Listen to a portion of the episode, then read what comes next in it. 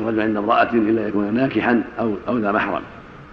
المعنى أنه لا يجوز للرجل يبيت عند امرأة إلا يكون زوجا لها أو ذا رحم منها كأخيها وعمها ونحو ذلك.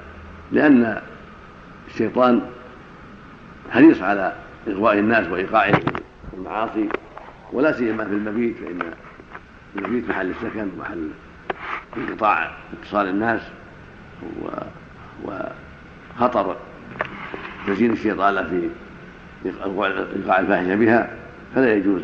إذا كانت الخلوة بها ولو ساعة محرمة فالمبيت من باب أولى لأن الخطر فيه أكثر.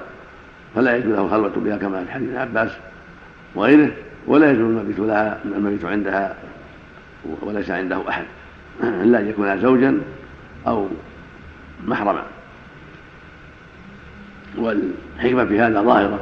في بعض الروايات ثيب ولذلك الثيب قد يتساهل فيها لأنها برزة ولأنها قد يعني تمتنع وقد تهاب منه وتنكر عليه لكن بكل حال إذا كانت ذكرا فمن باب أولى.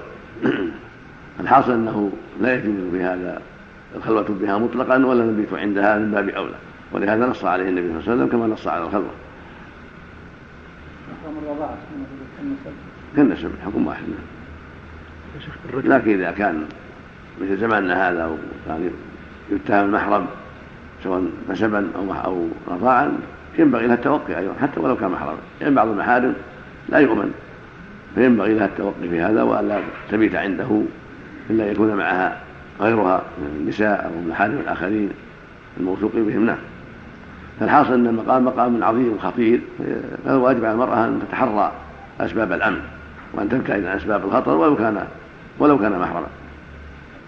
إذا إذا دخل الرجل السجن هل يحق لزوجته بالطلاق؟ نعم. إذا دخل الرجل السجن نعم. مثل ما يوجد في بعض البلدان. نعم. يحق لزوجته أن تطلق؟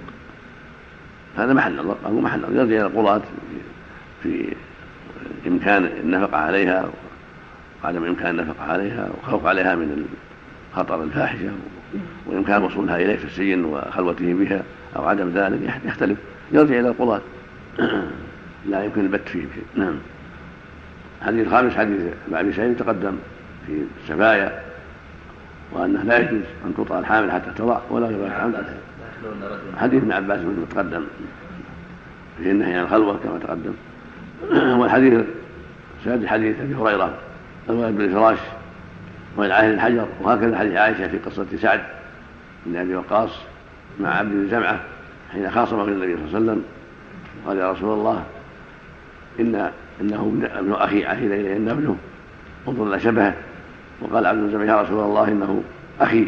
ولد على فراش أبي من وليدته فحكم النبي صلى الله عليه وسلم بأنه لجمعه قال الولد بالفراش وللعهد الحجر. واحتج منه سودة.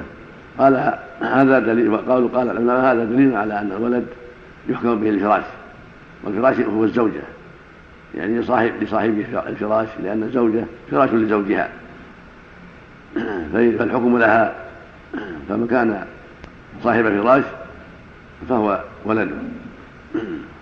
ومعلوم أن جمعه هو صاحب الفراش فلهذا حكم له النبي صلى الله عليه وسلم بالولد فالزوجة مولودها تابع لزوجها ولاحق بزوجها حيث اتضح اتصاله بها وأمكن اتصاله بها كما قال الجمهور.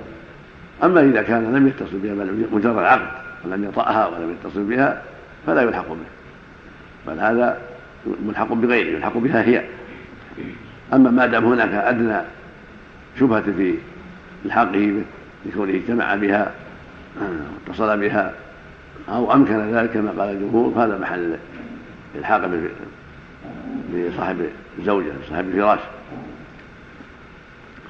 لكن ذكر أبو العباس بن تيمية رحمه الله وابن القيم أنه لا بد من وجود اتصال وثبوت اتصال إما باعترافه وإما بالبينه الداله على أنه اتصل بها حتى يلحق به. أما انسان لا يدعي أنه اتصل بها ولا ولم يجتمع بها ولم يدخل بها ولم يثبت ذلك عليه بالبينة فالحاق الولد به محل نظر. فهي في الحقيقة ما تكون فراش إلا إذا اتصل بها وطئها دخل بها. أما مجرد العقد مع بعده عنها وبعدها عنه والجزم واليقين بأنه لم يتصل بها هذا هو محل النظر والجمهور علقوا الحكم بالإمكان متى أمكن أن يتصل بها ولو لم يعترف بذلك ولو تكن لو لم تكن به بينة فإنه يلحق به لأنها فراش. ونظر والله أعلم أنها لا تكون فراشا إلا إذا كان قد دخل بها أو ثبت دخوله بها. هذا هو الأظهر كما قال أبو العباس ابن تيمية وجماعة من أهل العلم.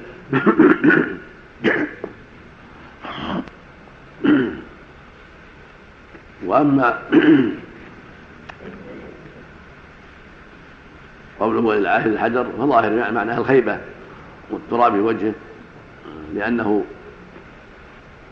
لم يأتي الأمر من وجهه بل أتاه من غير وجهه فليس له إلا الخيبة. ولا ينافي هذا إقامة الحد عليه على حسب حاله إن كان بكرا فالجد وإن كان ريبا فالرجل. المقصود ليس الولد له بل الولد لصاحب الفراش وهو الزوج. وهذا من حيطة الشرع وحكمته وهو في حفظ الأنساب وإلحاق الأنساب بمن هو أولى بها وإحباط أعمال أصحاب الفواحش وأنه لا يلحق بهم بل هم ليس لهم إلا الطب والعقوبة. والنسب يلحق بأمور منها الفراش كما بينه النبي صلى الله عليه وسلم وهو أعظمها وهو أقواها ثم البينة. إذا اختلف في النسب وشهد البينة بأن هذا ولد فلان عند الاختلاف ثبت بالبينة. ثم القيافة إذا لم يكن بينة ولا فراش فالقيافة عند اشتباه الأنساب. فمن ألحقته القافة به لحق به كما في حديث المجزز. قد بسط العلماء هذا في هذا الباب وبينوا تفاصيله. وهو كما سمعت على هذا الترتيب الفراش ثم البينة. ثم القيافة والله أعلم. سم الله في الذكر إذا لم يمكن نعم. إذا لم يمكن الزوج الدخول بها يحتاج إلى لعان من الولد؟ على قول الظاهر ما يحتاج لعان. إذا مات إذا إذا, لم يدعي زناها ولا يرى شيئا.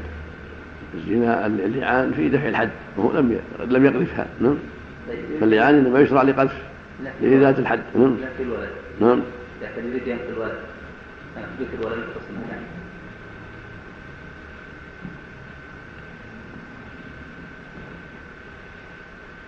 الأظهر والله أعلم أنه ما يحتاج لعان لأن إذا ثبت أنه لم يتصل بها ولم يدخل بها وليس هناك ما يدل على اتصاله بها فلا حاجة إلى اللعان بل ينسب إليها وينتهي الأمر. وتسأل هي إن اعترف بالزنا وقيم عليها الحد وإن ادعت أنها مغصوبة ومجبورة فهذا لها شبهة معروفة. وإن ادعت أنه ولد فعليها البينة. أن تأتي البينة أنه اتصل بها. قديم من لأن هذا في الغالب لا يخفى. إذا كان هو في بلد واحد هذا لا يخفى. كان في بلد بعيدة هذا لا يخفى أيضا. والجمهور على أنه إذا كان في الإمكان الاتصال قبل الدعوة. نعم. وهذا على كل حال يختلف. القاضي قد يتبين له قد يظهر له. ما يقوي بقول الجمهور فيحكم به. قد يظهر له من بعد الدعوة أو بطلانها ما يؤيد قول الشيخ ومن موافقة فيحكم بذلك. يعني محلا تخضع لل تخضع للعلامات والقرائن والشبهات التي تدور حول الزوج في إنكاره الولد هذا أو عدمه. نعم كذلك المرأة عفتها وبعدها عن العفة. يعني يكون هنا ملابسات تؤيد القاضي في الحكم بهذا أو هذا عند قرب الزوج منها. نعم. شبه الظاهر يؤيد مثل ما قال النبي صلى الله عليه وسلم لولا العباد لكان ولها شأن نعم. شبه له. مما يؤيد القاضي أيضا. مما يعينه على قول على قول بقول الجمهور نعم. نعم.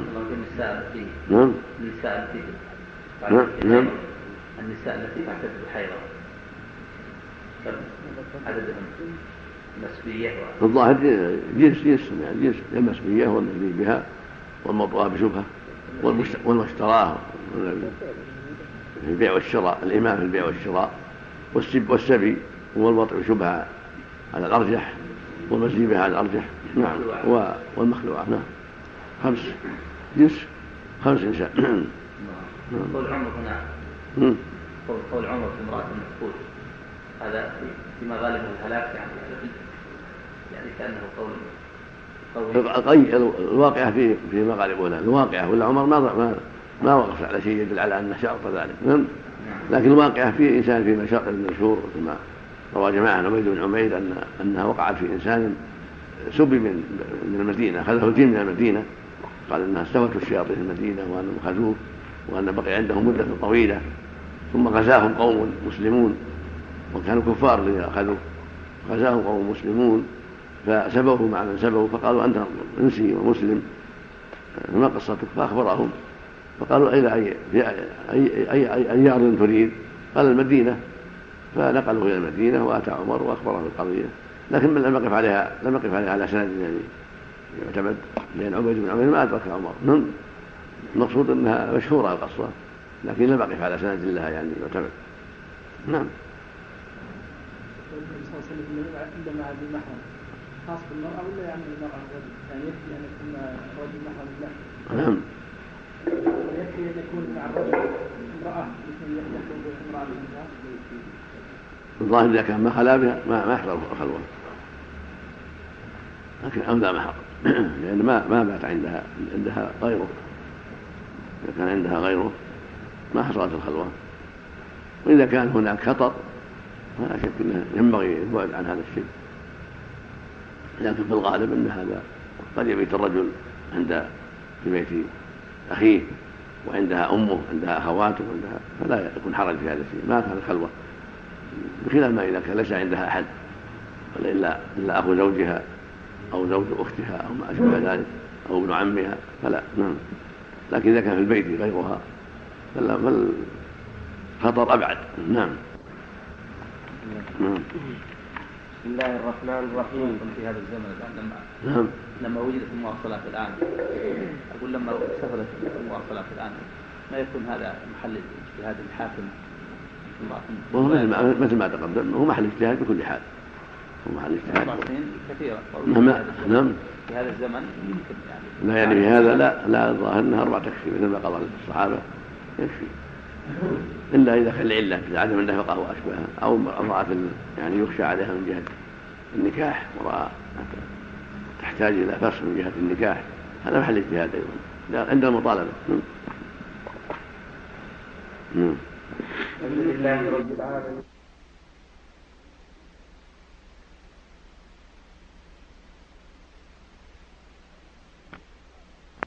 الله صلى الله عليه وسلم انظرنا من اخوانكن فانما الرضاعه من المجاعه متفق عليه وعنها رضي الله عنها قالت جاء سهله بنت سهيل فقالت يا رسول الله إن سالم مولى أبي حذيفة معنا في بيتنا وقد بلغ ما يبلغ الرجال.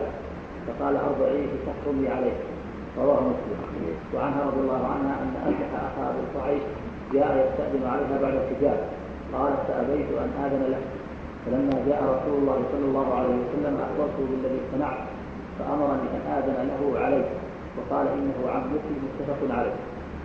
وعنها رضي الله عنها قالت كان فيما أنزل من القرآن عشر رضاعات معلومات يحرم ثم ذكرت بالخمس معلومات. فتوفي رسول الله صلى الله عليه وسلم وهي فيما يقرأ من القرآن رواه مسلم. بسم الله الرحمن بسم الله الرحمن الرحيم. صل على محمد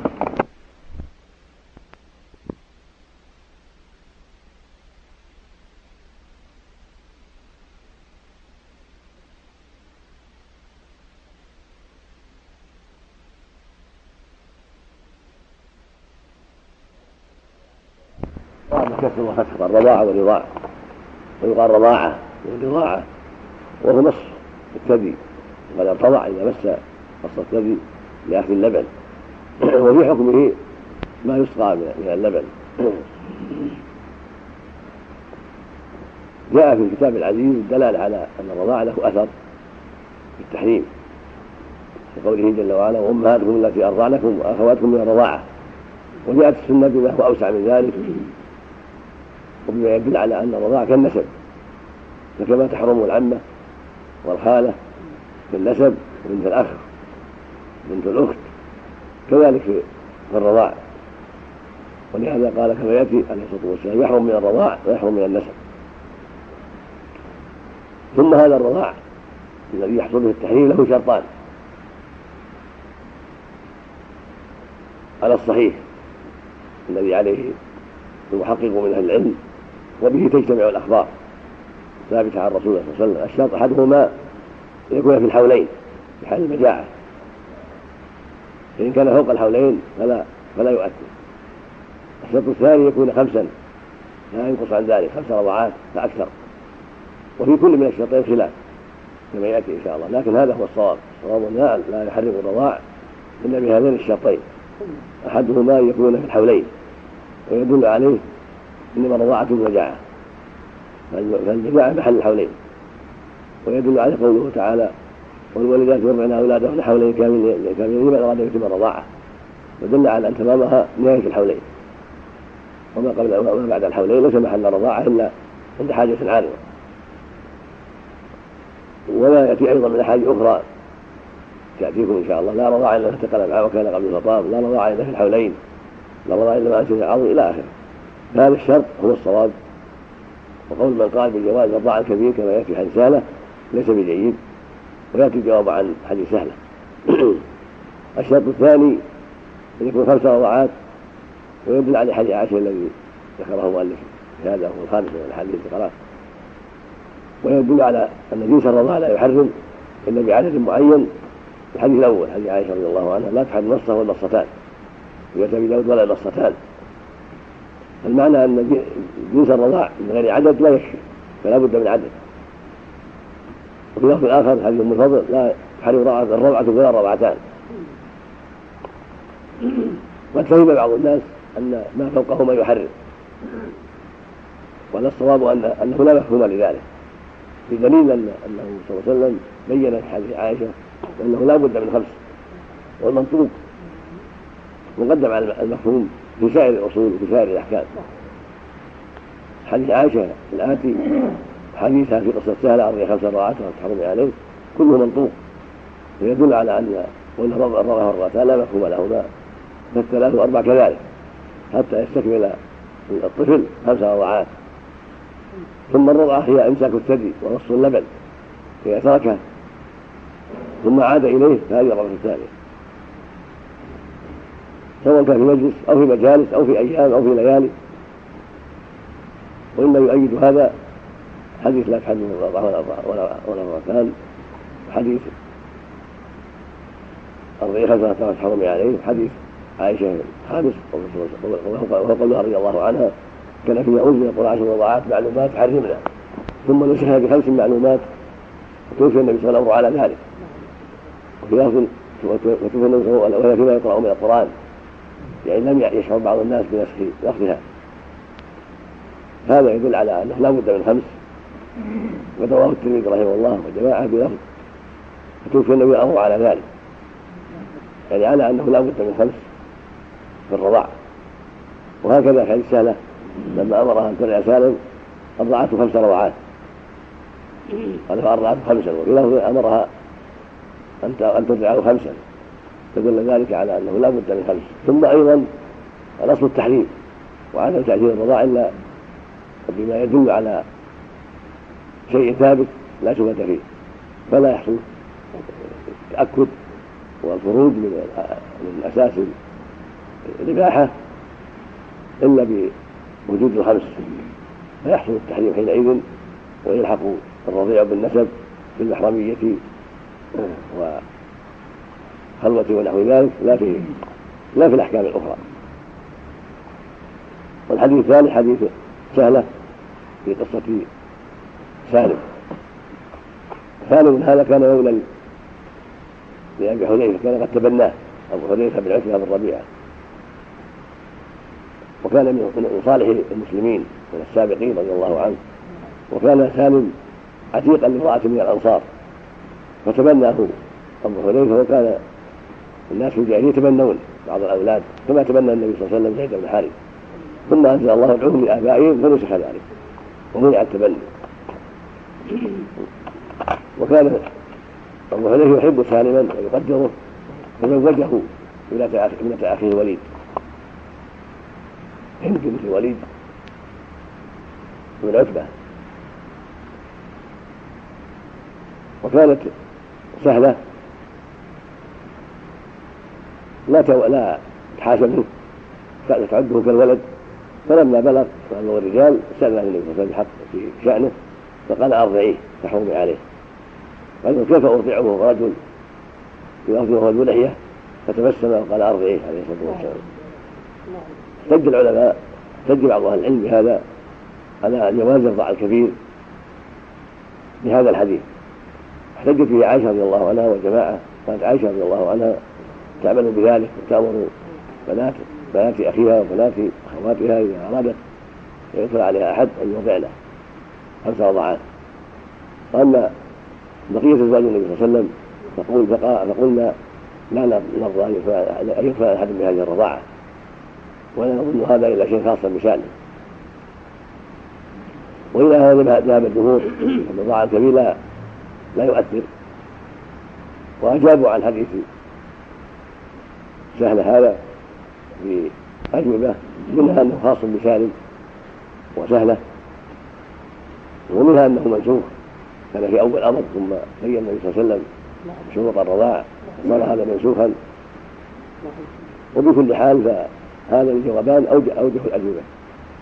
وقال آخرون ولا أعلمه إلا شيخ الإسلام ابن تيمية رحمه الله أنه خاص بمن يشابه حاله حال سالم يعني أن يكون عند القوم خادم لهم ويستغنون عن دخوله وخروجه فيحتاجون إلى إرضاعه حتى يتمكن من دخوله عليهم وقضاء حاجاتهم. هذا قاله شيخ الإسلام تيمية رحمه الله. ولا أذكر أنه قاله أحد قبله. ورأى أن هذا جمع بين النصوص أن هذا هو جمع بين النصوص. والاظهر والأقرب قول الجمهور قول بقيه إزواج النبي صلى الله عليه وسلم أنه ممنوع. وانه لا يجوز وضع كبير وأن هذا الأمر الذي يقع لسالم إما أن يكون خاصا وإما أن يكون منسوخا. وهذا هو الحيطة لأمور لأمور المحارم. والحذر فيه الحذر من خطر الإرضاع الكبير الذي لا يؤمن. فالمقصود أن هذا القول هو الأظهر والأرجح لأن لأن قول النبي صلى الله عليه وسلم إنما الرضاعة من المجاعة. يقول صلى الله عليه وسلم لا رضاع إلا في الحولين وحديث صحيح كما يأتي. فإذا رضاع لما تقلب إلى آخره. كلها دالة على أنه لا بد من هذا القيد. فلا تثبت الرضاعة ولا تعتبر إلا بالشرطين السابقين. أحدهما أن يكون في الحولين والثاني أن يكون خمس رضاعات أكثر هذا هو المعتمد وهذا ما الذي عليه جمهور أهل العلم وهو الأرجح من جهة النقل والأرجح من جهة الحكمة والحيطة للعوائل والنساء والبيوتات والبعد عن فيه الخطر ولا سيما في هذا العصر الذي قد غلب فيه الجهل وانتشرت فيه الرذائل وضعف فيه الإيمان ولا حول ولا قوة إلا بالله.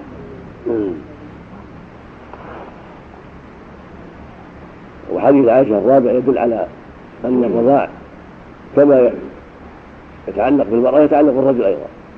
لأن اللبن لبنه ماء والفحل واللقاح واحد.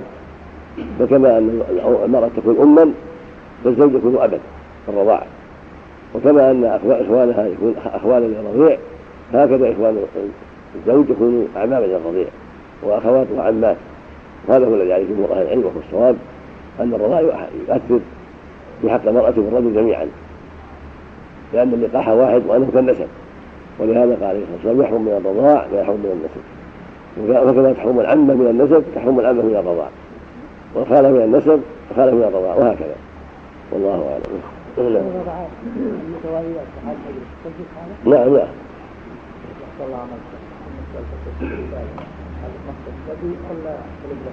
الله أعلم الله أعلم. نعم. نعم. نعم.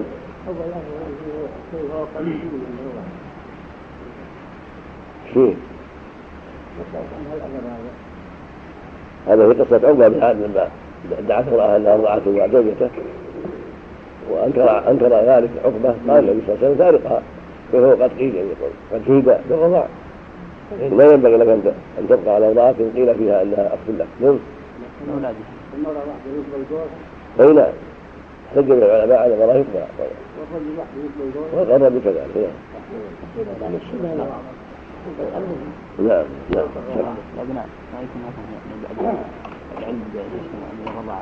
يلحق بأبيهم.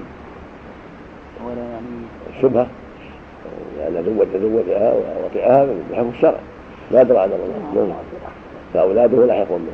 نعم. إذا لم يكن هذا تابعا ولا ما تابع الحديث نعم. يكون له الرضاعة ولو كان ما تابع الحمل هذا الصواب. نعم.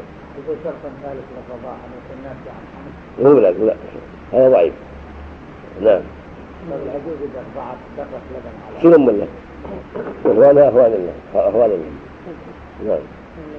نعم. نعم مثل ما تقدم إذا مصه واطلق الثدي هذه واحدة. وإذا عاد ذكر هذه ثانية وهكذا. في المجلس أو في مجالس؟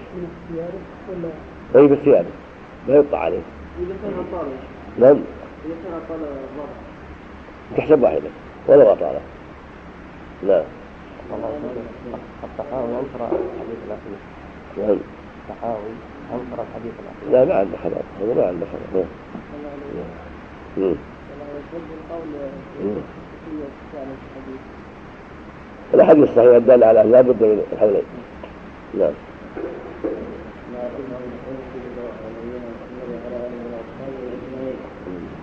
قال رحمه الله تعالى كف الإجابة وكفها نعم أجزته ابن ثالث قد نقله فإنما المعروف قد أجزت له. نعم. قال أبو الحسين أحمد بن مالك معنى الإجازة في كلام العرب مأخوذ من جواز الماء الذي يسقاه المال من الماشية والحرث قال منه استجزت فلانا فأجازني. إذا سقاك ماء لأرضك أو ماشيتك كذلك طالب العلم. يسأل العالم أن يجيزه علما فيجيزه إياه. قال ابن الصلاح فالمجيز على هذا أن يقول أجبت فلانا مسموعاتي أو مروياتي فيعيده بغير حرف جر من غير حاجة إلى ذكر لفظ رواية أو نحو ذلك. ويحتاج إلى ذلك من يجعل الإجابة بمعنى التسويق والإذن بمعنى التشريع والإذن والإباحة. قال وذلك هو المعروف. ويقول أجزت له رواية مسموعاتي مثلا. قال ومن يقول أجزت له مسموعاتي فعلى سبيل الفتح الذي لا يخفى نظيره وهذه أمور لا يحتاج فيها تكلف لأن المعنى واحد متى ظهر المعنى اجزت له مسموعاتي أو اجزت له روايتي رواية مسموعاتي أو أجزت- اجزت له أن يحدث عني أو ما أشبه ذلك. يعني ما حصل من عبارات مؤدية للمعنى حصل به المقصود. نعم. نعم. وإنما تستحسن الإجابة من عالم به ومن أجازه. نعم. طالب علم والوليد ذا ذكر عن مالك شرطا وعن أبي عمر أن الصحيح أنها لا تقبل إلا لماهر وما لا يشبه. واللفظ إن كتب بكسر يحسن أو دون لفظ قالوا تنوي وهو أجول. نعم. هذا بيان لشرط صحة الاجابه عند بعضهم على الخلاف المذكور قال ابن الصلاح إنما تستحسن الإجازة إذا كان المجيب عالما بما يجيب والمجاز له من أهل العلم لأنها توسع وترخيص يتأهل له أهل العلم يتأهل له أهل العلم بمسيح حاجتهم إليها. قال وبالغ بعضهم في ذلك فجعله شرطا فيها وحكاه الوليد بن بكر المالكي عن مالك وقال أبو عمر بن عبد البر الصحيح أنها لا تجوز إلا لمائل بالصناعة وفي شيء معين لا يشكل إسناده. ثم الإجازة قد تكون بلفظ الشيء وقد تكون بالفصل سواء أجاز ابتداء أم كتب به على سؤال الإجازة كما جرت العادة. فإن كانت الإجازة بالفصل فالأحسن والأولى أن يتلفظ بالإجازة أيضا. فإن اقتصر على الكتابة ولم يتلفظ بالإجازة أيضا صحت إذا اقترنت بالكتابة بقصد الإجازة لأن الكتابة كناية وهذه دون الإجازة الملزوم بها في المكتبة فإن لم يقصد الإجازة فالظاهر عدم الصحة. قال ابن الصلاح وغير مستبعد تخصيص ذلك في مجرد هذه الكتابة في باب الرواية التي تؤخذ القراءة على الشيخ. مع أنه لم يتلفظ بما قرئ عليه إخبارا منه بذلك الله أعلم وابن الصلاح وجهه لأن متى كتب لها الإجازة. ما نويت؟ لها وجه. ما دام كتب لها الإجازة. تعتمد نعم. نعم. من يروي إجازة سمع من مشايخ يعني. نعم. الحمد لله رب العالمين وصلى الله وسلم على نبينا محمد. كان لها شأن تغيرت الناس القرن الخامس عشر. السند بيوتون سال 20 شخص أو 30 شخص يلا يعطي لو لكن يمكنها من باب يعني إبقاء الأساس ما كان عليه أئمة السلف. والله المستعان. نعم. عندها لا مخطوطات. وما عرف. وربطه الأئمة وعرفوه من كتب الأئمة نعم. الله رب العالمين والصلاة والسلام على نبينا محمد وعلى آله وصحبه أجمعين. قال رحمه الله تعالى وعن ابن عباس رضي الله عنهما أن النبي صلى الله عليه وسلم أريد على ابنة حمزة فقال إنها لا تحل لي إنها ابنة أخي من الرضاع ويحرم من الرضاع ما يحرم من النسب. متفق عليه. وعن أم سلمة رضي الله عنها قالت قال رسول الله صلى الله عليه وسلم لا يحرم من الرضاع إلا ما فسق الأمعاء وكان قبل الفطار رواه الترمذي وصححه هو والحاكم. وعن ابن عباس رضي الله عنهما قال لا رضاع إلا في الحولين. رواه الدار قطني وابن عدي مرفوعا وموقوفا ورجح رجح الموقوف. وعن ابن مسعود رضي الله عنه قال قال رسول الله صلى الله عليه وسلم لا رضاع إلا ما أنشر العظم وأنبت اللحم. أخرجه أبو داود. وعن عقبة بن الحارث رضي الله عنه أنه تزوج أم يحيى بنت أبي إيهاب. فجاءت امرأة فقالت قد أرضعتكما فسأل النبي صلى الله عليه وسلم فقال كيف وقد قيل ففارقها عقبة فنكحت زوجا غيره. أخرجه البخاري. وعن زياد بن السهمي رضي الله عنه قال نهى رسول الله صلى الله عليه وسلم أن تسترضع الحمقى. أخرجه أبو داود وهو مرسل وليست لزياد صحبة. بسم الله اللهم صل وسلم على رسول الله وعلى اله واصحابه ومن اهتدى اما بعد فهذه الاحاديث سته كلها تتعلق بالرضاعه قدم لنا ما يتعلق بشرط الرضاع وهو أن يكون الرضاع خمسا وأن يكون في الحولين. في هذا الحديث حديث ابن عباس الدلالة على أن الرضاع يحرم ما تحرمه الولاده فإنه ولد عليه الصلاة والسلام ابنه حمزة قيل له تزوجتها فقال ابنة ابنة عم حمزة بن عبد المطلب. فقال إنها ابنة أخي من الرضاعة ويحرم من الرضاعة ما يحرم من النسب حديث عائشة الرضاعة تحرم تحرمه الولادة؟ الحديث الآخر يحرم من الرضاعة ما يحرم من النسب. فهذه الأحاديث وما جاء في معناها كلها تدل على أن حكم الرضاعة حكم النسب بتحريم النكاح و وما يلتحق بذلك بأن جواز الخلوة وأن يكون محرما لرضيعته. لا في مسائل أخرى من الرحم والنفقة والعقل ونحو ذلك. فهذه الرضاعة تحرم ما تحرمه الولادة من جهة النكاح. فيجب على المسلم التزام ذلك وهو إجماع من العلم قد أجمع العلماء على ذلك. وتنازعوا في لبن الفحل والصواب أنه يحرم كلام المرأة.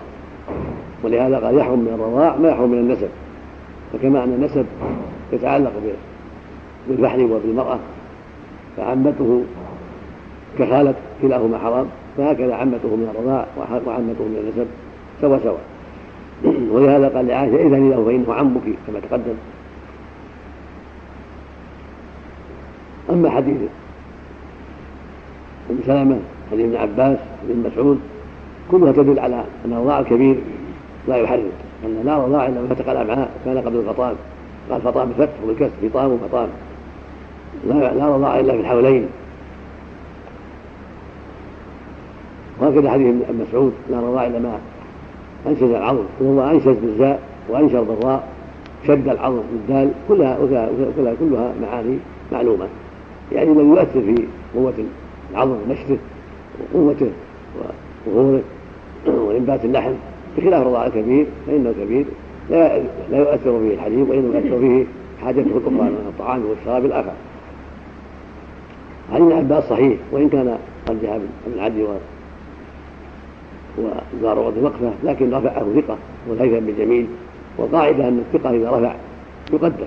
هذا هو كما تقدم في المصطلح إذا وثق إذا رفع الحديث قوم وأرسله آخرون أو وصله شخص ولم ولم يصله آخر فالحجة في من وصل وفي من رفع إذا كان ثقة. ولو كان غير الرابع أوثق لأنها زيادة فتقبل. وتقدم قول الحافظ العراقي واحكم بوصف بقتل في الأظهر. ويحكي عن ما قاله ابن الصلاح رحمه الله عن أئمة الحديث. ذكر الحافظ في النخبة قال وزيادة راويه مكروه وزيادة راويه مقبولة ما لم تقع نافذة لمن هو أوثق وزيادة الراوي الحسن والصحيح مقبولة وحجة كأن حديثه مستقل. أما حديث مسعود ففيه سنده ضعف قد سكت عنه المؤلف وليست عادته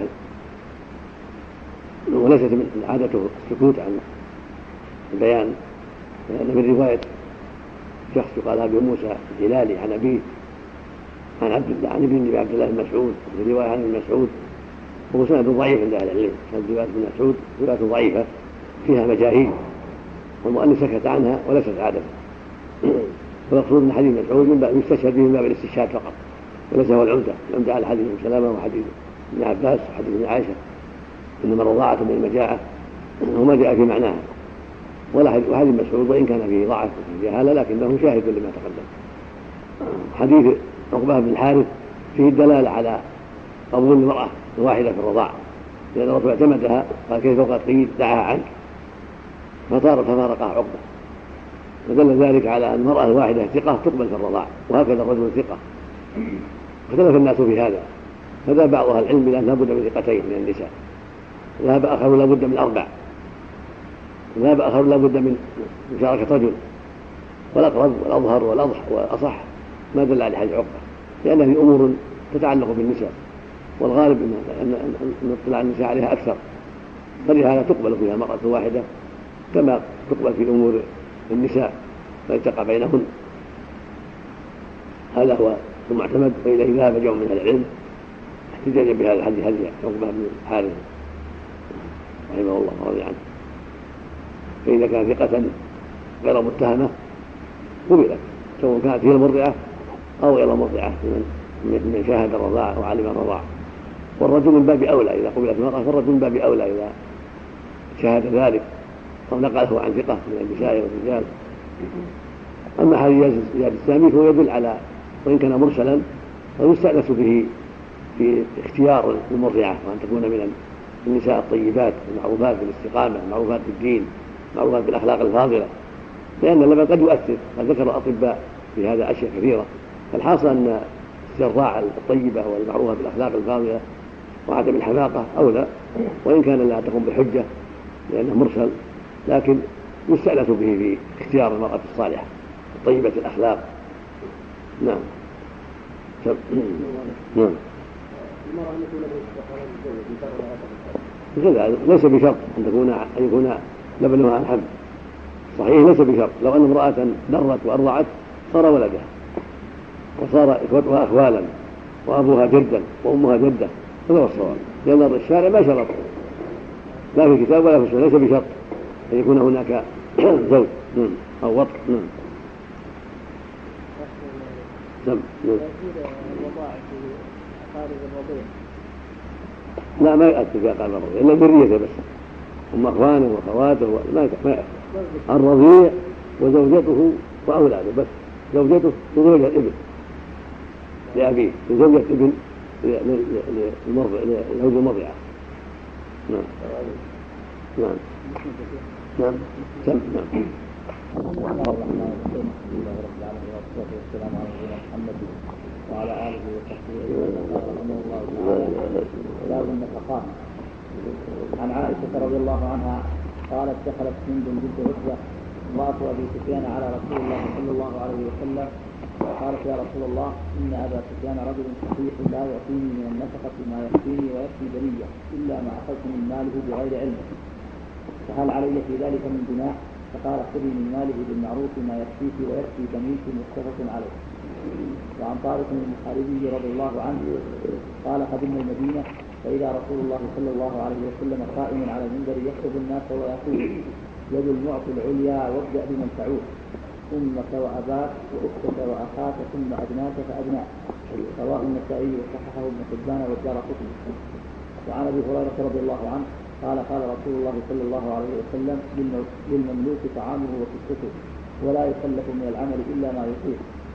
رواه النسائي. رواه مسلم. وعن وعن حكيم بن معاوية البصيري عن أبيه رضي الله عنهما قال قلت يا رسول الله ما حق زوجة أحدنا عليه؟ قال أن تطعمها إذا طعمت وتكسوها إذا استكفيت الحديث وتقدم في عشرة النساء.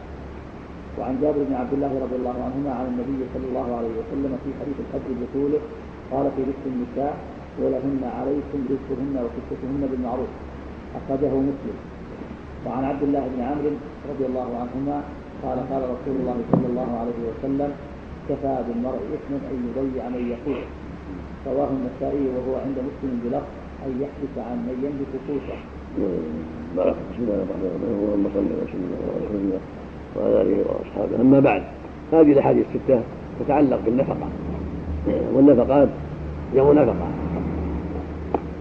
وهي ما يبذل المؤمن في حاجة أهله وحاجة نفسه حاجة أولاده وضيفه ونحوه. يقال نفقة. الله جل وعلا قال الذين ينفقون أموالهم بالذين سرا وعلانية قالوا أنفقوا مما رزقناكم. ذكر النفقة في القرآن كثير والإنفاق من الزوج على زوجته أمر معلوم. مفترض فلها عليه رزقها وكسوتها بالمعروف كما ذكر من حجة الوداع عليه الصلاة والسلام. والمراد هنا ما يتعلق بنفقة الزوجات والأقارب والمماليك من بني آدم ومن الحيوانات. فعلى المؤمن أن ينفق على من تحت يده من زوجة وأولاد قاصرين أو عاجزين ومماليك غير ذلك مما تحت يده وفي الضيف كذلك فإن النفقة فيه واجبة كما هو معلوم على الوجه الذي حدده الله على لسان الرسول عليه الصلاة والسلام. والإنفاق في وجوه الخير أمر وراء ذلك. زائد على هذا الإنفاق في وجوه الخير مما ندب الله إليه وحث عباده عليه وأثنى على المنفقين ووعدهم الأجر الجزيل. وهذا يعم جميع وجوه الخير كالجهاد وراء المحاويل وسائر الأقارب. والمشاريع الخيرية كلها داخلة في عموم النفقة المشروعة التي حث الله عليها وحث عليها رسوله عليه الصلاة والسلام ومن هذا قوله سبحانه الذين ينفقون أموالهم بالليل والنهار سرا وعلانية. فلهم أجرهم عند ربهم ولا خوف عليهم ولا هم يحزنون. هذا يعم النفقة في جميع مشاريع الخير. قال تعالى يا أيها الذين انفقوا مما رزقناكم. من قبل أن يتم لا بيع فيه ولا خلة ولا شفاعة. قالوا أنفقوا مما رزقناكم. من قبل أن يأتي احدهم الموت فيقول ربي لولا أخرتني إلى أجل قريب فأصدق واكن من الصالحين. في آيات كثيرات. قال سبحانه وما أنفقتم من شيء فيخلفه وهو خير الرازقين. قال النبي يا ابن آدم أنفق ينفق عليك. الحديث الأول حديث عائشة في قصه هند هند بنت عتبة. بن ربيعه بن عبد شمس والدها من أشراف قريش ورؤسائهم. وممن اشتدت عواد عداوته للنبي صلى الله عليه وسلم هو وأخوه وولده وجماعته وهكذا بنو نوفل كلاهما من اشتدت عداوته للنبي صلى الله عليه وسلم. حتى قال فيهم أبو طالب جزا الله أن عبد شمس ونوفل عقوبة شر عاجل غير آجل بقصيدة المعروف اللامي وهند هذه من عقلاء النساء. ويحرم الإنسان مما لغيره ما يستحقه بغير علم. وهذا نص في مسألة الزوجة وأولادها لأن حقها معروف وظاهر ليس فيه خفاء فأخذها من ماله بغير علمه أمر متيسر وجائز بشدة حاجتها إلى ذلك. فيجوز للمرأة. إذا كان زوجها لا يؤدي الواجب العرفي في النفقة أن تأخذ من ماله ما يكفي. لها ولأولادها القاصرين والعاجزين في طعامهم وشرابهم وكسوتهم ونحو ذلك مما الحاجة إليه. من دون إسراف ولا تبذير يجب أن تراعي في ذلك ألا إسراف ولا تبذير بل قدر الحاجة المعروفة وليس عليه حرج في ذلك وإن لم يعلم بهذا النص. وفي دليل على أن الفتيا لا يحتاج فيها إلى إحضار الفصل بل المفتي إذا سئل يفتي بما يقتضيه الشرع ولا يحتاج إلى أن يحضر أطراف المسألة المتعلقة بالفتوى بخلاف الحاكم الذي يحكم يحتاج إلى حضور الخصمين حتى يسمع لدى هذا وما لدى هذا. وفيه من الفوائد أن المستفتي لا بأس أن يذكر ما يكرهه من له تعلق بالفتوى. وهذه من المسائل التي أبيح فيها الغيبة. وأن لا تكون غيبة للحاجة إلى ذلك. يعني محتاج إلى أن تبين أسباب هذا السؤال. والشحيح هو الذي يحرص ويبخل. الشحيح عند في اللغة العرب وأن يجمع بين الأمرين بين البخل وبين الحرص. وإذا كان غير ملتزم فقد يحرص بحق بغير حق وبغير حق. وإذا كان ملتزما فهو بخيل وحريص وإن كان يتقيد بالأمر الشرعي في حرصه. لكن غالبا الشحيح هو الذي يحرص على المال بكل طريق من حل وحرمة ولا يبالي من شدة حرصه على المال ورغبته فيه. ويبخل بإخراجه في وجوهه.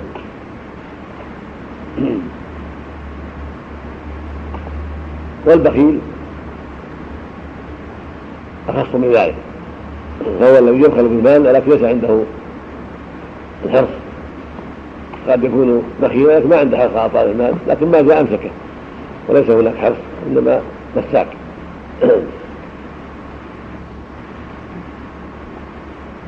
فكل شحيح بخيل وليس كل بخيل شحيحا ويتعلق بهذا مسائل. منها مسألة الرقيق إذا لم يقم سيده بالواجب هل يأخذ من ماله؟ بغير علمه مسألة الضيف. وهذا مثل مثل زوجه يجوز أن يأخذ من مال سيده بالمعروف إذا بخل عليه سيده ولم يعطيه حقه. والضيف كذلك بنص الرسول صلى الله عليه وسلم في حديث عقبة بن عامر. لو أن يأخذ كان حقه ظاهر فلا يتهم بالسرقة. وهكذا المغصوب المغصوب منه المال.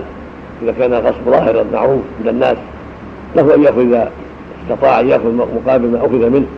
فله ذلك لأنه لا يتهم بخيانة أن حقه ظاهر. أما ما سوى ذلك فلا. يقول من الأمان إلى من ائتمنك ولا تكون من خانك. كان إذا كان الأخذ قد يفضي إلى أن يخول ويرمى بالسرقة أو بالخيانة فليدع حتى يسلم عرضه. لكن إذا كان حقه ظاهرا وإذا اطلع على أمره لم يتهم بالباطل مثل هؤلاء الأربعة الزوجة والرقيق والطيب والمغصوب منه خاصة ظاهرا معروفا. قد يلحق بهذا صاحب الدين إنه دين على الإنسان وعليه بينة ولكنه يماطله أو يجحده. وقد استطاع أن يجد مالا له يأخذ منه حقه. فهذا من جنس هؤلاء. إذا كان عنده البينة أو لو خصم لو طولب أقام البينة الواضحة التي اتهم معها بالخيانة أو بالسرقة. والمقام مقام خطير إذا كانت الحقوق غير ظاهرة. فيجوز فيما ظهر الحق فيه ولم يفضي إلى تهوين الآخذ وتهمته بالسرقة أو بالخيانة. وما كان فيه الحق خفيا يترك فيطلب حقه بالطرق الأخرى. وفي وفي حديث هند هذه أيضا جواز استشفاء المرأة. والرجل تكليمها إياه في حاجاتها الرئيس والقاضي والمفتي ونحوهم أنه لا حرج أن تكلم الرجال في حاجاتها كلاما وسطا ليس فيه وضوع وليس فيه نزق وليس فيه شدة بل كلام عادي لا حرج في ذلك. لأن الرسول صلى الله عليه وسلم تسأله النساء أصحابه كذلك ولم ينكر عليهم. الحديث الثاني حديث طارق المحاربي أنه سمع النبي صلى الله عليه وسلم وهو يخطب يقول صلى الله عليه وسلم يد المعطي العليا وابدا بمن تعول أمك وأباك وأختك وأخاك ثم أدناك فأدناك. هذا يدل على إن المعطي اليد المعطي هي العليا الحديث الصحيح اليد العليا خير من اليد السفلى وابدا بمن تعول غير الصدقه ما كان عن ظهر الغنى ومن يستاهل يعفه الله ومن يستاهل بغنه الله خرجه البخاري ومسلم في الصحيحين من حديث حكيم بن حزام رضي الله تعالى عنه هذا حديث يفسر ان اليد العليا وانه معطيه وان السفلى هي الاخره ويقال اليد العليا ويقال في الآخرة أيضا ويقال السفلى أنها السائلة. فالسائلة والآخرة هي السفلى والمعطية هي العليا. في هذا حث على أن تكون يدك عليا وأن تكون منفقا محسنا لا آخذا سائلا مهما أمكن مهما استطعت. وفيه الحث على الإحسان إلى الأقارب ومواساتهم وأن وأن يبدأ بالأهم فالأهم كالأم والأب ثم الإخوة. ثم أتاك فأتاك من الأقارب وفي هذا المعنى ما رواه مسلم في الصحيح. أن رجل قال من أبر قال أمك. قال ثم من؟ قال أمك. قال ثم من؟ قال أمك. قال ثم من؟ قال أباك. ثم الأقرب. فالأقرب هو في هذا المعنى. وهكذا حديث الآخر. صحيح. أن قيل أي الناس حق بحسن الصحبة؟ قال أمك. قال ثم من؟ قال أمك. قال ثم من؟ قال أمك. قال ثم قال أبوك. فيبين لنا أن هؤلاء على هذا الترتيب أن الأم والأب يقدمان ثم بعد ذلك بقية الأقارب على حسب القرب. أما الزوجة والرقيق حقهما حق عوض حق مقابل. فلا بد من إعطائها حقها أو فراقها إلا أن تسمح بالحاجة وعدم النفقة. وهكذا الرقيق إما ينفق عليه وإما أن يبيعه أو يعتقه وفي هذا المعنى الحديث الثالث. يملك طعامه وكسوته ولا يكلف من الا ما يعطيه. هذا يدل على وجوب الانفاق على الرقيق وان اما أن ينفق عليه وإما يخلي سبيله. فله طعامه يعطي وله كسوته ولا يكلف إلا ما يعطيه. ليس له ظلمه وتكليفه بالأثقال التي يشق عليه ولا يستطيعها. اللفظ الآخر فإن كلفتموه فاعينوه فالواجب على السيد أن يتقي الله في الرقيق والدواب وأن لا يكلفها ما تعجز عنه. وإذا كلف الرقيق شيئا من حاجة الحاجات يستطيع فليعينه ويتعاون معه بذلك. فيكون هذا من باب التواضع والإنصاف والرفق والرفق والرحمة. وجاء في حديث أبي ذر الأمر باطعامهم ما يطعم والباس مما يلبس. وكذا جاء الحديث معاويه الحديث الرابع في حق المرأة. تطعمها ما طعمت تكسوها ما كسيت وهذا يدل على الأفضل. وأن الأفضل أن يساوي المملوك به ويكون طعامه معه وملبسه معه يلبسه ما يلبس. هذا هو الأفضل والأكمل. ولكن لا يجب ولهذا في الحديث الآخر إذا أتى أحدهم خادمه بطعامه فإن يجلس معه فإن لم يفعل فلينهى لقمة ولقمتين فإنه تولى حره ودخانه. أو كما قال عليه الصلاة والسلام. فيدل على أن المقصود طعامه المعروف وكسوته المعروفة. فإن ساواه به فذلك أكمل وأفضل. وأطيب للنفوس. وهكذا الزوجة لها طعامها المعروف كسوتها المعروفة. فلو أختص بشيء فوق لباسها فوق طعامها لا نجاز لكن كونه يساويها بنفسه بطعامه وشرابه ونحو ذلك هذا هو الأكمل والأفضل ورتب للنفوس. حديث معاوية جيد رواه أحمد وأبو داود والنسائي وابن ماجه كما تقدم في العشرة. وعلق البخاري بعضه رحمه الله وصح ابن حبان والحاكم.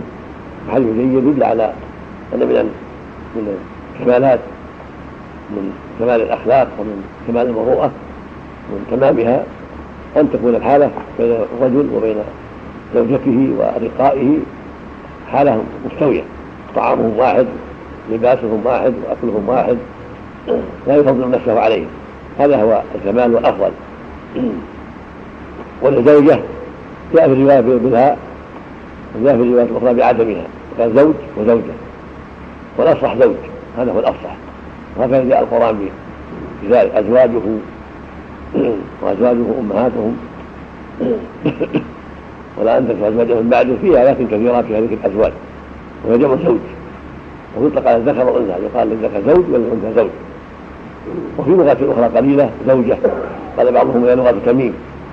وجاء بها هذا الحديث لما تحق زوجة أحدنا عليه أبي معاوية وسيده ويؤتى بهذا الفرق لأن قد يشتبه في مقام التفصيل قد يشتبه. فيؤتى بهذا الفرق حتى لا تشتبه العبارة على بعض الناس. فيقال حق الزوجه حق الزوج للايضاح الحديث الخامس حديث خامس عندكم حديث جابر. في حجة الوداع. قال في حجة الوداع. ولهن عليكم رزقهن وكسوتهن بالمعروف مثل ما تقدم. يدل على وجوب إطعامها وسقيها وكسوتها وغير ما يتعلق بذلك. بالمعروف. الطعام يحتاج إلى إدام يحتاج إلى كذا ويحتاج إلى كذا. والكسوة تحتاج إلى كذا. تحتاج إلى خياطة تحتاج إلى أشياء من النقوش المعتادة فعليه يقوم بالواجب حسب العرف. ولهذا قال بالمعروف فالمعروف هذا يفصل كل شيء ويبين كل شيء. فكل مقام له مقال وكل وقت له حاله فكسوتها في عهد النبي صلى الله عليه وسلم شيء وكسوتها في عهدنا شيء وهكذا في العهود السابقة بين عهدنا وبين عهد النبي صلى الله عليه وسلم.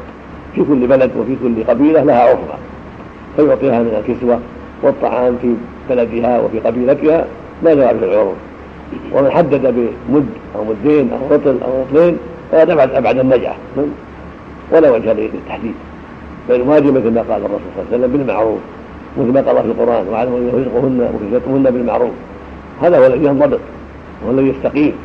أما تحديد ذلك بطعام معين أو أو أرطال أو مكيال فهذا كله لا يكاد ولا يتحدد بشيء من هذا وإنما يتحدد بالعرف في كل زمان وفي كل مكان بحسب ذلك. فليس عرفنا في هذا كعرف أهل المغرب أو عرف أهل اندونيسيا أو أو جهات أخرى. كل الناس لهم عرفهم في مآكلهم ومشاربهم وملابسهم وغير ذلك. فعلى كل إنسان في محله وفي قبيلته وفي بلده أن يقوم بالواجب حسب المعتاد بين أمثاله. الحديث السادس حديث عبد الله بن عمرو بن العاص. النبي صلى الله عليه وسلم قال كفى بالضعيف ان يضيع من يقوت. في لفظ مسلم كفى بالضعيف ان يحبس من قوته هذا يدل على وجوب النفقه وأن يكفي في الاثم دخله وحبسه النفقه عن من يملك إطعامه وإسقاءه. فالواجب عليه أن يبذل هذه النفقة سواء كانت لبني آدم كالزوجه والاقارب والملوك أو كانت للبهائم. حق عليه يقوم بالواجب ولا يقصر ولا يظلم. وليذكر الذي فوقه وأقوى عليه منه, منه على هؤلاء. وليتقي الله في إعطائهم حقوقهم سواء كان المنفق عليهم اقارب أو زوجة أو مملوك أو بهائم ان يتقي الله في ذلك؟ ولا يحبس عنهم قوتهم ونفقتهم بغير حق. ولا شك أنه يختلف. كما يختلف بني آدم يختلف أيضا في البهائم.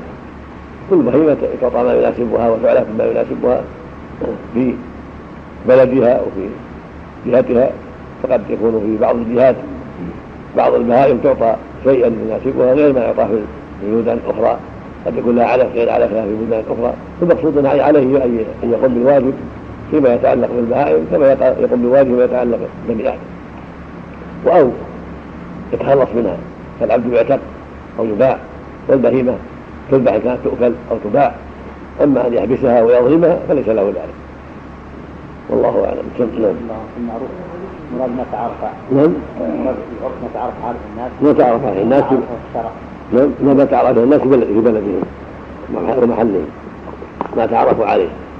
إذا كان من عرفهم أنه يأكل الرزق لا يعطيهم ذره إذا كان في عرف البلد أن طعام هؤلاء الرزق فلا يعرفون الذرة. ويعطيها رزق وإذا كان في بلدهم العرف والكاد الذره فيعطيها الذرة.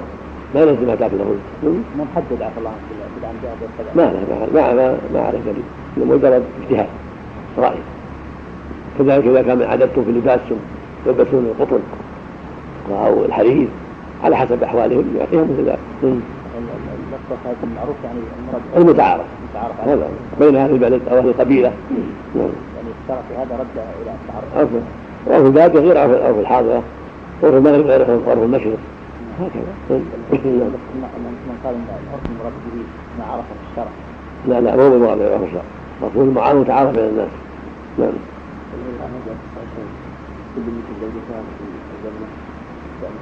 هذا من الحور العين كذلك من هذا؟ من هذا الباب؟ من باب حديث معاوية؟ نعم. نعم. لكن قليل الاغلب زوج الاغلب زوج. نعم حديث المحارب لم يذكر نعم المحارب لأن الابناء من من البيت. بضعة من ابيهم ما يحتاج كلام نعم. نعم. وياتي فيهم بعض الأحاديث. نعم. وذكر وذكر تقدم في حديث هند نعم. نعم. بالنسبة للعرض نعم. يعني النفقة إيه. فإن أنه يعني في البلد وأرضها وطعامها نعم. لكن بالنسبة للفقير والغني اللي جاء كذلك مراعاة هذا أولى من هذا الفقير؟ حسب التكليف لكن كونه يراعي الفقير ويعطيه الناس هذا أكمل. أقول هذا أكمل إذا تيسر ويجمع هذا كله النقود إذا تيسر في النقود كفت النوع الفقير جابت كل ما يريد. من تلزمه النفقة ضابط ذلك يعني نعم. ضابط من تلزمه النفقة الأقرب فالأقرب مثل ما قال النبي. الأقرب فالأقرب أما لا تحديد بذلك لا لا دليل عليه. نعم. الصواب أن من من كان وارثا لا لا يلزم النفقة نعم. من كان وارثا أو له إرث لا تجد له النفقة إذا أحتاج إليها. الصواب ما يتعلق بالإرث بالقرابة أما هذاك المضارة هذا غير ذلك ألا يضار. ألا يضار المولود يضار أمه. أما مسألة النفقة النبي علقها في صلى الله عليه وسلم علقها بالقرابة ما علقها ولا في حديث واحد. كلها علقها بالقرابة. نعم الأقرب فالأقرب أدناك فأدناك. ما تعرض الإرث الإرث هذا في المضارة. لا يضار. كما لا يضار الزوج لا يضار ورثته نعم. نعم. نعم أمك وأباك وأختك وأخاك كان يعني أعطي أمك وأباك. إذا كان العرف في الكبيرة وفي السن ياخذ على أيديهم. ما هو ما يصير عرف العرف مخالف للشرع. يمنع. نعم لا مراعاة الشرع. لو كان عرفهم يأكلون الحميد وياكلون الخنازير ما يطاعون. نعم العرف الآن في اللباس مثلا في شيء لابد من مراعاة العرف المتعارف مع مع قيد الشرع. مع قيد الشرع. إذا تعارفوا على شرب الخمر ما يعطيها خمر. تعارفوا على الخنزير ما يعطيها خنزير تعارفوا على الإسراف ما يشرك على التبذير لا. لابد من عرف مقيد بالشرع. نعم. ثم حد ذلك عفى الله عنك في ال- الأقرب فالأقرب إلى متى يكون الأقرب؟ إلى آخر الدنيا. كلهم يعني. أبد أبد. لا حتى العاشر من أولادك والعاشر من بني أخيك والعاشر من بني خالك هكذا والحادي عشر والخامس عشر ندرتهم ثم نعم. نعم. نعم الرجل الجامع بعض الآباء إذا أنفق الرجل على زوجته مساواة مساواة مساواة من جنسها لا ما الأصل ما الأصل لا.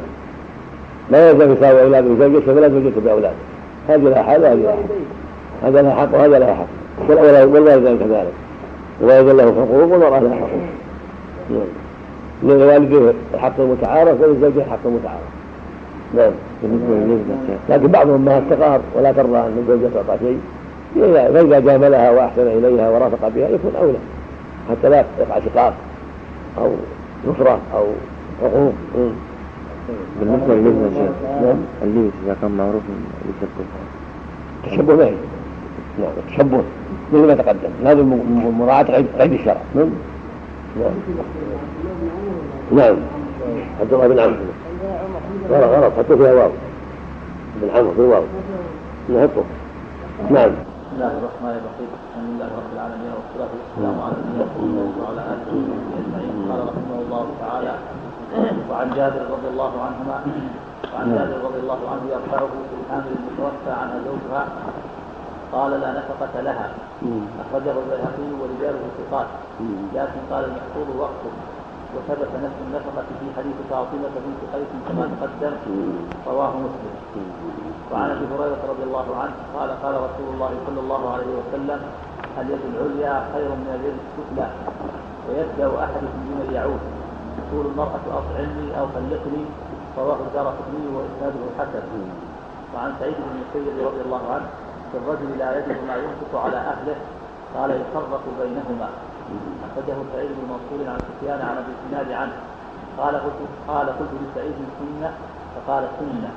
هذا مرسل قوي. وعن عمر رضي وعن عمر رضي الله عنه أنه كتب إلى امراء الاجناد برجال غابوا عن نسائهم أن ياخذوهم بان ينفقوا أو يطلقوا فإن طلقوا بعثوا بنفقة ما حبسوا. أخرجه الشافعي والبيهقي بإسناد حسن. وعن أبي هريرة رضي الله عنه قال جاء رجل إلى النبي صلى الله عليه وسلم فقال يا رسول الله عندي دينار قال أنفقه على نفسك قال عندي آخر قال أنفقه على ولدك قال عندي آخر قال أنفقه على أهلك قال عندي آخر قال أنفقه على خادمك قال عندي آخر قال أنت أعلم. أخرجه الشافعي واللفظ له وأبو داود وأخرجه النسائي والحاكم بتقديم الزوجة على الولد. وعن بهز بن حكيم عن أبيه عن جده رضي الله عنه قال قلت يا رسول الله من أبر قال أمك قلت ثم من؟ قال أمك قلت ثم من؟ قال أمك قلت ثم من؟ قال أباك ثم الأقرب فالأقرب أخرجه أبو داود والترمذي وحسنه. بسم الله الرحمن الرحيم. اللهم صل وسلم على رسول الله وعلى آله وأصحابه. أما بعد هذه الأحاديث الستة كلها تعلق بالنفقة. الأول منها حديث جابر نفقة المتوفى عنها. وأنه لا نفقة لها. وإن كانت حاملة ليس لها نفقة في ماله الزوج في التركة وذلك لأمرين أحدهما أنها بينونة كبرى كالطلاق الذي هو آخر الثلاث. ولهذا ذكر مؤلف حديث فاطمة بنت بعد ذلك. المعنى أن إذا كانت البائنة في الحياة ليس لها شيء فالبائنة في الموت من باب أولى ليس لها شيء. لأنه لأنها فرقة ليس بعدها رجعة فأشبهت الفرقة البائنة. والأمر الثاني أن المال انتقل عن الزوج ما بقي له مال ينفق منه صار للورثة قد وقعت فيه السهام وهي من جملتهم لها سهمها فنفقتها في سهمها لا على زوجها. ونفقت الحمل في سهمه. الحاصل أن الحديث هذا يؤيد ما يظهر من المعنى. وما تقتضيه الأصول من عدم النفقة فهو مؤيد لما تقتضيه الأصول والقواعد من عدم النفقة لمن فارقها زوجها فرقة مائلة وهي بالمطلقة البائن أشبه ولهذا ذكر المؤلف حديث فاطمة كما تقدم يلي هذا وهذا هو المعتمد. لا وليس هناك وجه واضح لمن قال بأنها في التركة والحديث الثاني حديث أبي هريرة. اليد العليا خير من اليد السوداء ويبدأ أحدهم من يعود ثم أطعمني أو طلقني قدم ما يتعلق باليد العليا وأنها المنفقة المعطية وأن السفلى هي الآخذة هي السائلة. ينبغي للمؤمن أن تكون يده عليا. وأن يحرص أن يكون معطيا ومنفقا ومحسنا لا سائلا ولا آخذا مهما استطاع. قدم في حديث طارق المحارب وغيره حديث الحكيم بن حجاج الإشارة إلى ذلك. أما قوله اتقوا الله فإني أو طلقني بمعنى أن نفقتها متعينة لأنها في حسابه وهو أخذها ليقوم عليها وليكفيها المؤونة وينفق. فإذا لم يطعمها وجب طلاقها. ولهذا قال صلى الله عليه وسلم لهن عليكم رزقهن وكسوتهن بالمعروف كما تقدم فينبغي المؤمن أن تكون يده عليا في الأقربين أكثر كانت اليد العليا مطلوبة في كل شيء. مع الأقارب ومع غيرهم فكونها عليا بالنسبة إلى الزوجة والأولاد من باب أولى أن ينفق ويحسن عليهم لأن الزوجة ليس لها إن الله ثم زوجها فإما ينفق وإما أن يفارق وهكذا أولاده القاصرون وهكذا من يعول من أيتام أو قدم أو نحو ذلك. البداء بهم أولى لأنهم لعياله في نفقته وهو مسؤول عنهم قبل غيرهم فيبدأ بهم. ولهذا ويبدأ أحد من يعول من ينفق عليهم من يمونهم لأنه في عياله فإنه أولى من البعيدين. وهذا جاء في عدة أحاديث ومنها ما جاء في حديث حكيم في الصحيحين. إن اليد العليا خير من الإسلام وابدأ من تعود خير الصدقه ما كان ظهر الغنى المقصود أن مداءة الإنسان بمن يعولهم هذا أمر مسلم وواجب أن يقدمهم على غيرهم. ويدخل في ذلك الزوجة والوالدان إذا كان عاجزين والأولاد قاصرون والخدم من تحت يده والأيتام والأيتام من تحت يده وأشباههم ممن يعولهم. فإذا كان لهم أموال صاروا ليسوا بعيال الله ليسوا في عياله. وفي الإمكان أن ينفق عليهم من أموالهم. وأما كون المرأة تقول أطعمني أو طلقني فهذا قد يقع.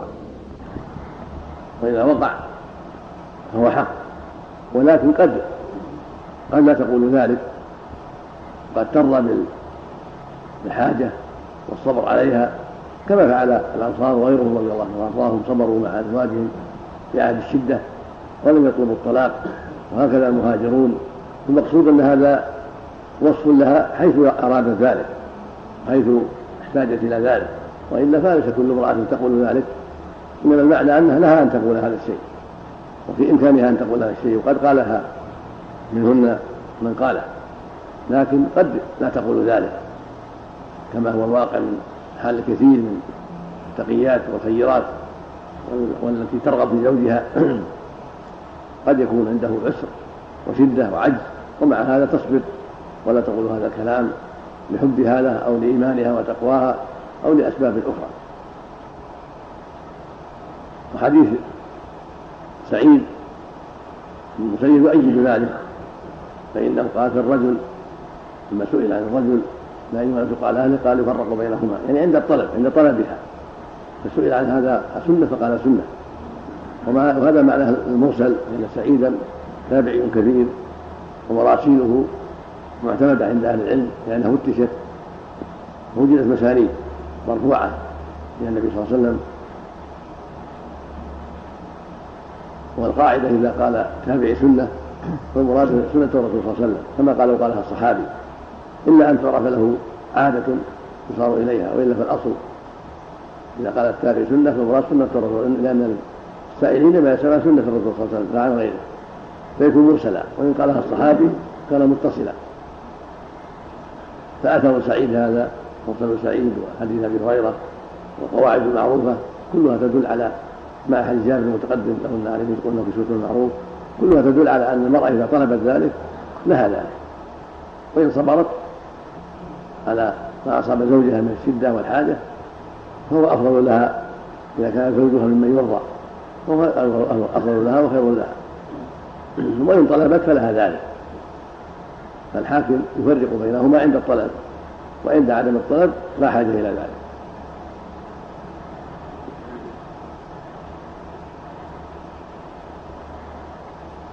الحديث الرابع حديث أبي هريرة. اللي سال نعم كذلك حديث عمر نعم حديث عمر كتب إلى عمر اجناد في يرغبوا عن نسائهم بأن ينفقوا ويطلقوا أو يطلقوا فإن طلقوا بعثوا بنفقه ما حبسوا. هذا من العدل ومن العناية من عمر رضي الله عنه وأرضاه وهو حق. فإن الزوجات محبوسات على أزواجهن وهن وهم قبضوهن بأمانة الله واستحلوا فروجهن بكلمة الله وحقهن واجب فإما أن يطلقوا وإما أن ينفقوا وهذا عند الطلب. فعل عمر لما طلب الأزواج النفقة فإذا كانت المرأة لا تطلب النفقة ولا تطالب بالطلاق فلا يلزم ذلك إنما هذا عند الطلب وعند الرابع ومتى طلقوا؟ بعثوا بنفقة ما حبسوا لأن حقها لازم ومعاوضة. ووجب دفع النفقة الماضية. بخلاف الأقارب فإن ما مضى لا يطالب به المقصود سد الفاقة سد الحاجة. وينفق على أقاربه وعلى أرحامه يسد الحاجة. فما مضى من الأوقات التي سددوا فيها أنفسهم وتعبروا فيها وحصل لهم ما يكفيهم لا يطالب به وليهم. اللهم إلا أن تكون هناك أسباب كان يكون ما طلب النفقة حتى احتاجوا إلى أن يستدينوا أو احتاجوا إلى أن يقوم عليهم بعض الناس بأمر القاضي أو بأمر ولي الأمر ليحسب النفقة ويرجع بها. هذا شيء آخر لا مانع منه. إذا كان هناك أسباب تقتضي الرجوع على قريبهم الغريب كأن ينفق عليهم ولي الأمر قرضا أو القاضي قرضا أو محتسب قرضا ليؤخذ له من عائلهم. فالقواعد تقتضي ذلك وهذا حق لأنه فرط وقصر فيؤخذ بما عليه. أما إذا كان هناك ما يدل ما يسد به حاجتهم وقد وجدوا ما سد حاجتهم فإن الأمر يكون قد مضى ولا يطالب بما مضى. إلا أن يكون له أسباب كما تقدم. وهذا يدل على أيضا أن ولي الأمر له أن يأخذ حق الضعفاء وأن واجب عليه أن يجيب طلب الضعيف من زوجة أو رقيق أو قريب وألا يهمل ذلك. فقد تكون الزوجة ليس لها من يقوم لها فولي الأمر يقوم مقام مقامها ومقام أوليائها. قد يكون الرقيق كذلك ليس له قدرة أن يأخذ حقه وهكذا الأقرباء الضعفاء. وولي الأمر يقوم في ذلك. ويأخذ لهم حقهم ويلزم من, من عليه النفقة بذلك حتى لا تضيع الحقوق حتى لا تقع الظلامة لهؤلاء الضعفاء.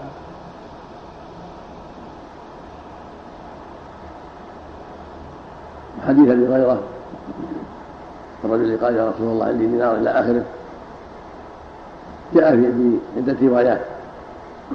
فيها أحداها قال تصدق بها نفسك قال عندي آخر تصدق به قال تصدق بها على ولدك قال عندي آخر بها على أهلك. قال عندي اخر قال على خادمك قال عندي اخر قال تعلم. اللفظ الثاني تصدق به على ولدك ثم ذكر الزوجة.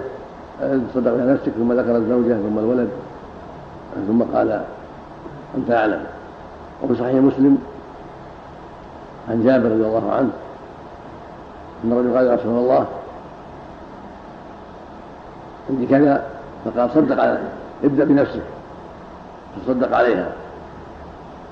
فإن فضل شيء فلأهلك.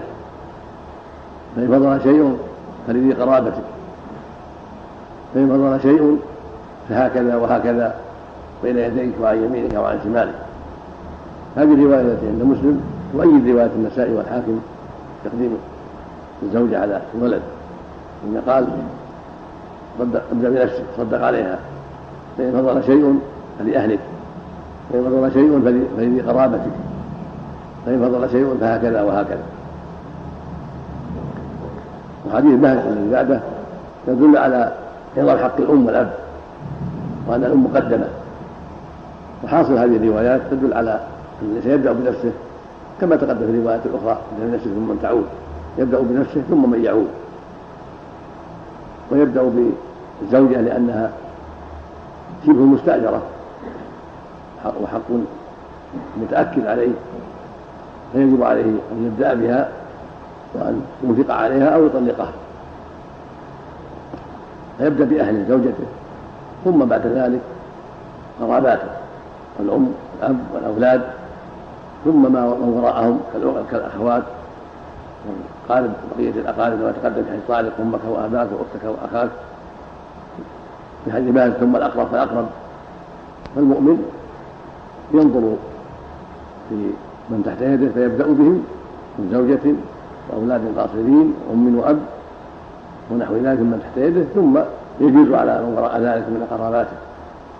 والصواب في هذا أنه يبدأ بنفسه قبل كل أحد ثم من يعوده من زوجات ورقاء ثم بعد ذلك القرابات أمه وأبوه وأولاده ثم من وراءهم. هذا هو الأظهر في الأدلة ولأن الزوجة والرقيق. في الغالب ليس لهم من يقوم عليهم سواه. حقهم متحتم عليه كحق الأجير. فبدأ بهم. ثم القرابات بعد ذلك لأنها مواساة. فالقرابة مواساة. إن فضل شيء يشترط الأقرب فالأقرب كالأم ثم الأب والأولاد بعد ذلك نعم. وفي حديث صحيح. ما يؤيد حديث ابن الحكيم في البخاري أو في الصحيحين جميعا. قال أي الناس حق بالحسن الصحبة؟ قال أمك قال ثم من قال أمك قال ثم من قال أمك قال ثم من قال أبوك. هذا يؤيد ما في رواية بهز نعم وما جاء في معناها اللهم توفى عنها. لا نفقة لها. ولا سكنى سكنى ورد الإنسان في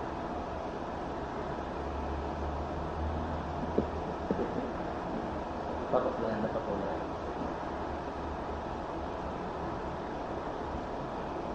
هذا محتمل لأن أطلق الأم في بيته حتى لو كان أجله فالمعروف عند العلماء أن عليها السكنى فقط. أن عليها السكنى حيث تيسرت. ولم ولم يأمر النبي صلى الله عليه وسلم الورثة أن يسكنوها إنما قال امكن في بيته فعليها السكنى إذا تيسر ذلك. أما أن يلزم الورثة بأن يستأجروا البيت لها كان مستأجرا الظاهر ليس النص ما يوضح ذلك. لكن البيت الذي وراءه إذا كان وراءه بيت لا حق السكنى فيه.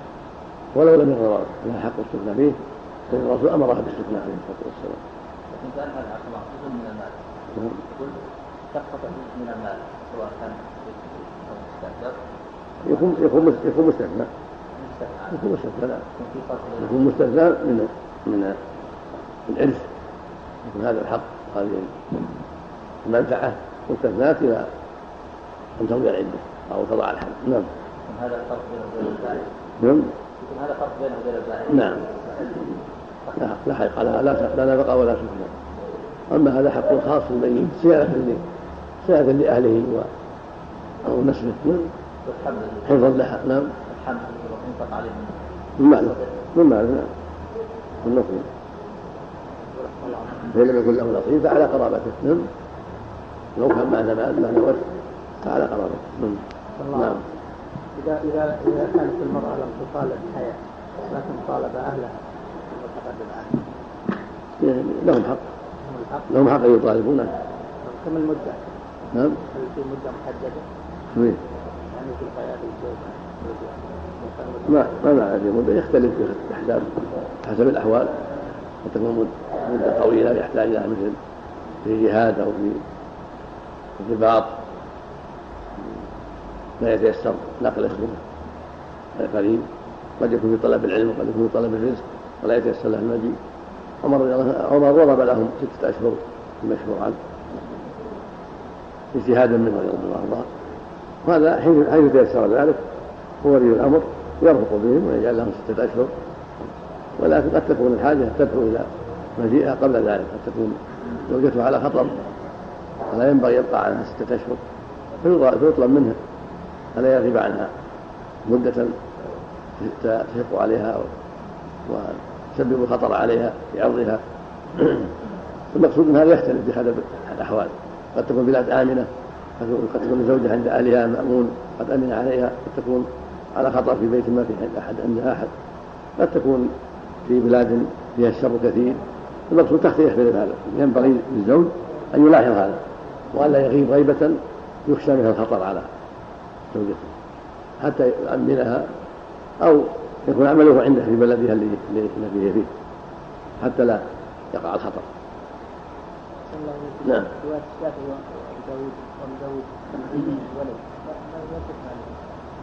نعم.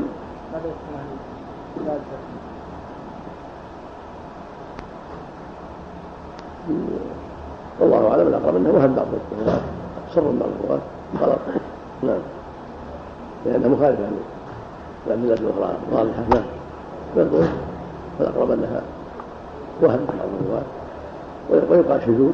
على قاعدة. لأن ما خالف الارجح هو شاذ نعم. نعم. كثيرة في تقديم نعم. قاعدة في الحافظ. في النخبة فإن خلف بأرجح فالراجح المحمود ومقابله الشاذ في الألفية والرسول لا يخالف الثقة فيه نعم نعم. بسم الله الرحمن الرحيم.